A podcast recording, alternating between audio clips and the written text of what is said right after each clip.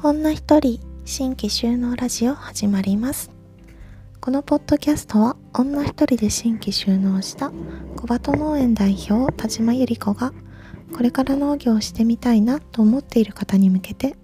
どうやって私が女一人で新規収納したか実際の農業の現場で感じたあれこれなどをお伝えする番組です。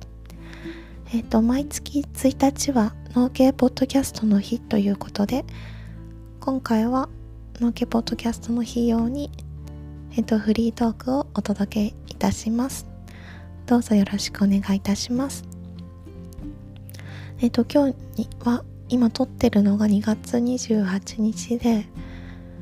そう2月って28日までしかないって今日朝起きて気づいてあ明日1日じゃんと思って。トラントみたいな。そう。で起きて今朝一で撮っています。子供たちはまだ寝ていてえっとさっきも撮ってたんだけど途中で息子が起きてしまったので一回寝かしつけてからまた再度チャレンジしています。はい。で今日のフリートークのテーマはえっ、ー、と小鳩農園私が今やってる小鳩農園ではえっ、ー、と農園見学とか体験を受け結構たくさんの人を受け入れていてその話をしようかなと思います。はいえっ、ー、と今その見学とか体験とかどれくらいのペースで受け入れているのかっていうと多分ね月に3人くらいかな平均すると。で多いと月10人くらい10人以上になってた時もあります。そうそれはなんか私がメディア新聞とかに載せていただいたりなんかイベントで登壇した後とかそうそういう後は結構たくさんの問い合わせが来るのでそうたくさんの人が見学とか体験に来てくれています。でどういう人が来るのかっていうとまあまず新規収納したいっていう人も来ますね。農業に興味がある人。あとはえっ、ー、と農業大学校に私通ってたんですけれどその有機のコースででそこの農業大学校有機専攻の後輩の方が来ることも結構あるかな。そうこういう先輩がいてっていう感じで。はい。じゃちょっと見学行かせてくださいみたいな。そうあと女の人が多いかなうちに来るのは。それはやっぱり私が女性で女性で新規収納するしてる人って少ないからそう。それで来ますね。あと子育てしながらとか旦那さんは農業やらずにやってるみたいなそういうスタイルの人も多分ちょっと珍しいからそうですね女性の人が多いかな。あと食に食に興味がある人も結構いらっしゃいますね。はい。なんかまあコロナの一件で自分の食べるっていうものに対して見直したり興味が出てそれでうちに来るみたいな、まあ、うちがやっているのが自然栽培とかあと種取りをやったりするんですね。でこういう農家さん多分少ないのでそういう有機有機農業とか自然栽培みたいなところからうちに見学にいらっしゃる方もまあまあいらっしゃいます。はい。あとはあ今の仕事にちょっと疑問を持ったりとかそうなんか転職しようかな。自分このままこの仕事をしていてどうなんだろうとかそういう方がその農業という仕事に対して興味を持って来てくれることもあります。そう。最近はなんか男の人が多いかな。こういう脱サラ希望みたいな 方。うんそうですね。っていう人がいます。とはあ私が私今埼玉有機都市計画っていう有機農業で新規収納で若手の人たちのグループの立ち上げを去年やってでそのまあ代表は一応私がやらせていただいてるんですけれどその埼玉有機都市計画関連でも結構いらっしゃいますね。で簡単に埼玉有機都市計画どういうグループかっていうのを説明すると、まあ、有機農業というツールを使って埼玉市を盛り上げようみたいな感じです。うん、うちわの農家グループっていうよりかはもっといろんな業種の人とか一般の人を巻き込んでなんかみんなで楽しいことやりたいねみたいな そういうグループにしていきたいなと思っているんですけれど、えーと、これの立ち上げのキックオフイベントが去年の11月にあってそれを結構新聞の人に取り上げていただいてそうそこからたくさんの人に知っていただいてその見学とかまあ一応私が代表だから その代表のとこに問い合わせが来てそういう方も結構いらっしゃいますね。で有機都市計画関連だとその NPO 団体の方とか町おこしの方とかあとは教育関係の方もいるかな。うんまあ、これは有機都市なのか小鳩農園なのかちょっとわかんないんですけどそう小鳩農園のま小鳩農園の前に一応埼玉子ども野菜ってついてるのでそうその子供っていうところに引っかかってくるのかもしれないんだけどそういう教育関係の方もいらっしゃいます。あとなんか給食に有機の野菜を使いたいみたいなプロジェクトをやっている人とかうんとああの埼玉市の市議市議会議員の方がいらっしゃったこともあってそうですねこのさいたま市の中での農業の立ち位置とかそうですね。その実際に農家さんどうなのとかいうところとかその有機都市のその取り組みとかなんかさいたま市の可能性みたいなのをしゃべるみたいな 感じだったかな。うん。あとちょっとハンディキャップのある人とかもいらっしゃいましたね。これは多分農福連携ってその農業と福祉のをこうマッチングさせるみたいな感じの そのハンディキャップのある人が農業やるみたいなところがあるのでなんていうのうんとそういう分野っていうかそういう取り組みが結構今盛んにやっているのでそういう方たちが来たりとかします。はいという感じで小鳩農園ではたくさんの人が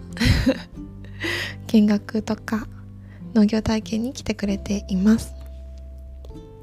でなぜこんなに受け入れしているのかっていう理由ですね。多分ここまでこう受け入れてる農家さんって多分とても少ないと思うんですね。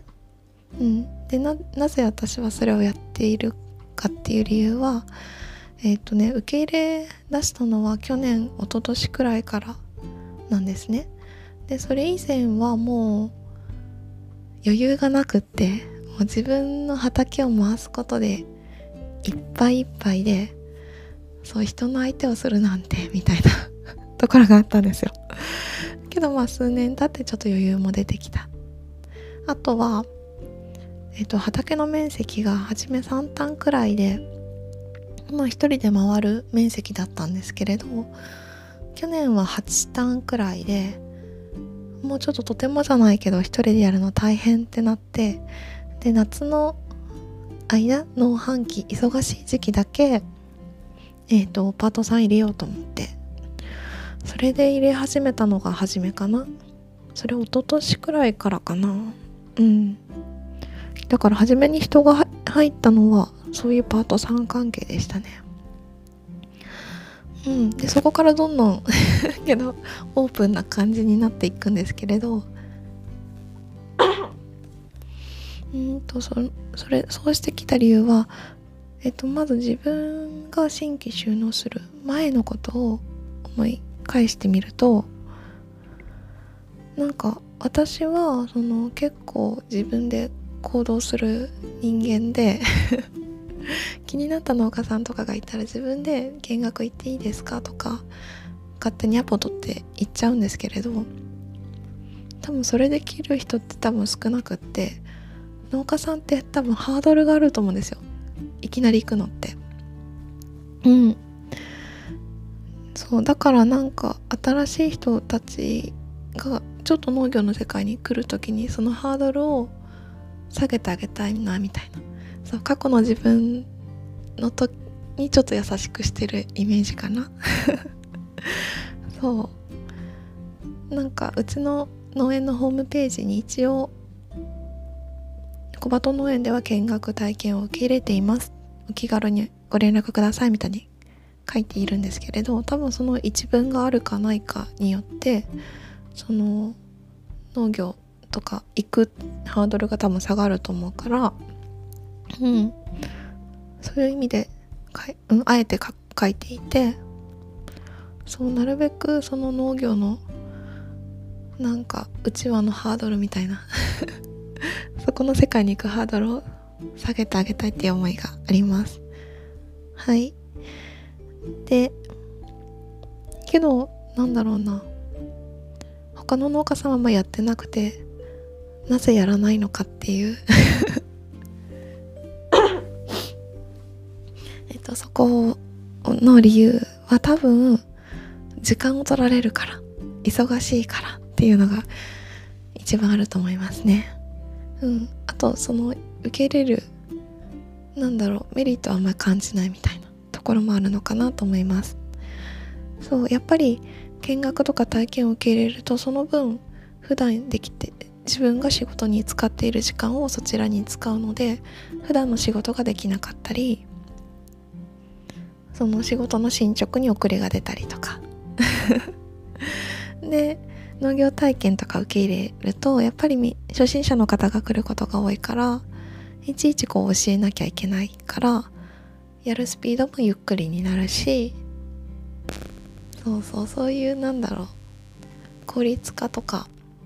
を求めると多分入れない方がよくって。うん。だからあんまりそういう人を受け入れることをやってる農家さんは少ない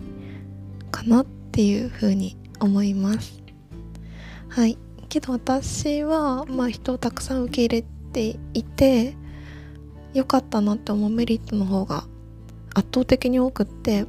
そうだからまあこれからも続けていこうとは思うんですけれどうん何が良かったかっていう話なんですけれど、えっと、まずなんかその人を知れる？自分じゃない他人を知れるっていうのはがすごい個人的に面白いなと思っていてそうそう向こうから来てくれてそうなんで農業に興味を持ったんですかっていうのも聞けるしそうなんかその人のまあそれを聞くことによってその人の人生とか考え方を知れるから単純に面白いなっていうのがまず一つあります。あと自分が成長できますね。うん。やっぱりえっとね自分で一人でやるのってすごい楽でそう気を使わなくていいからで自分のペースでできるからすごい楽で効率もね いいんですけど。けどなんかやっぱ人とやるってなんだろうその相手のことを考えなきゃいけないしなんかもっと違うスキルが求められるんですよね。で小鳩農園はこれからもっと大きいの農家になっていきたい。ゆくゆくは法人化して会社にしていきたいから。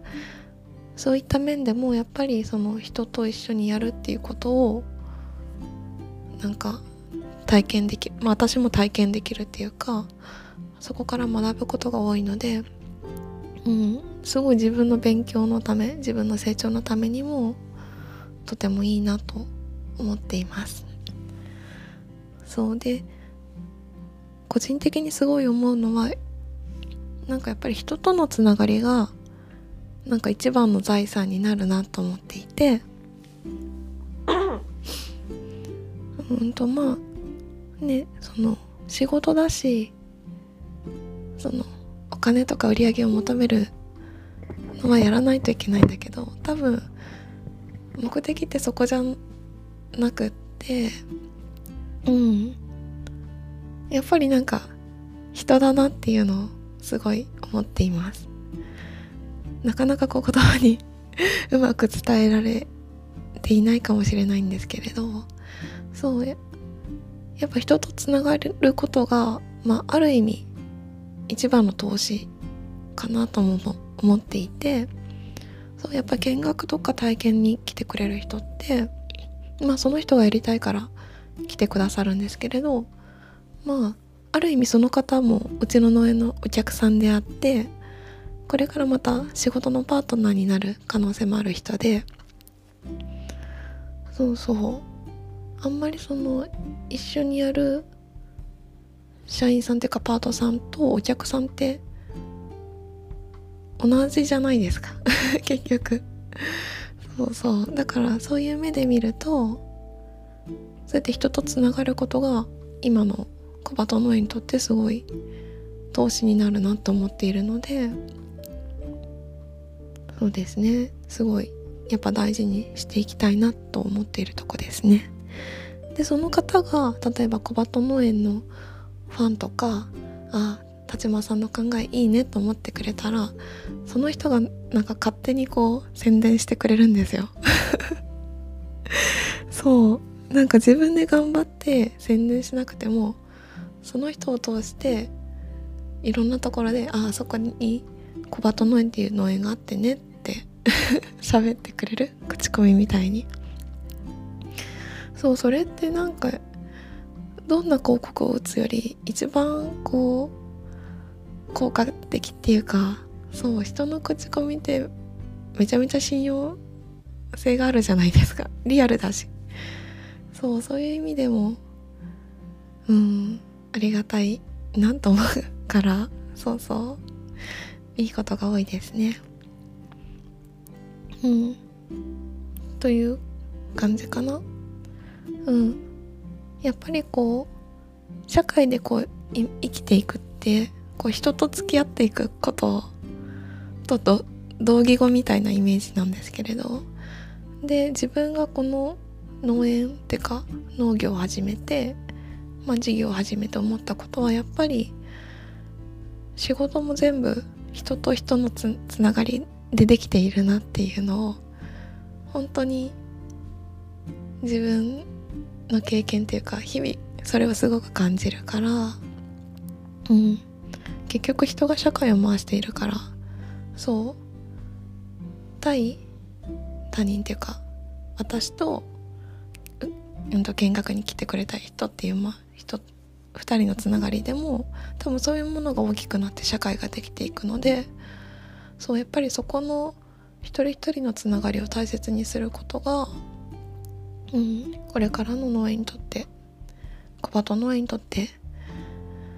うん、大きい財産になっていくんじゃないかなとそう個人的には思っていて。はい。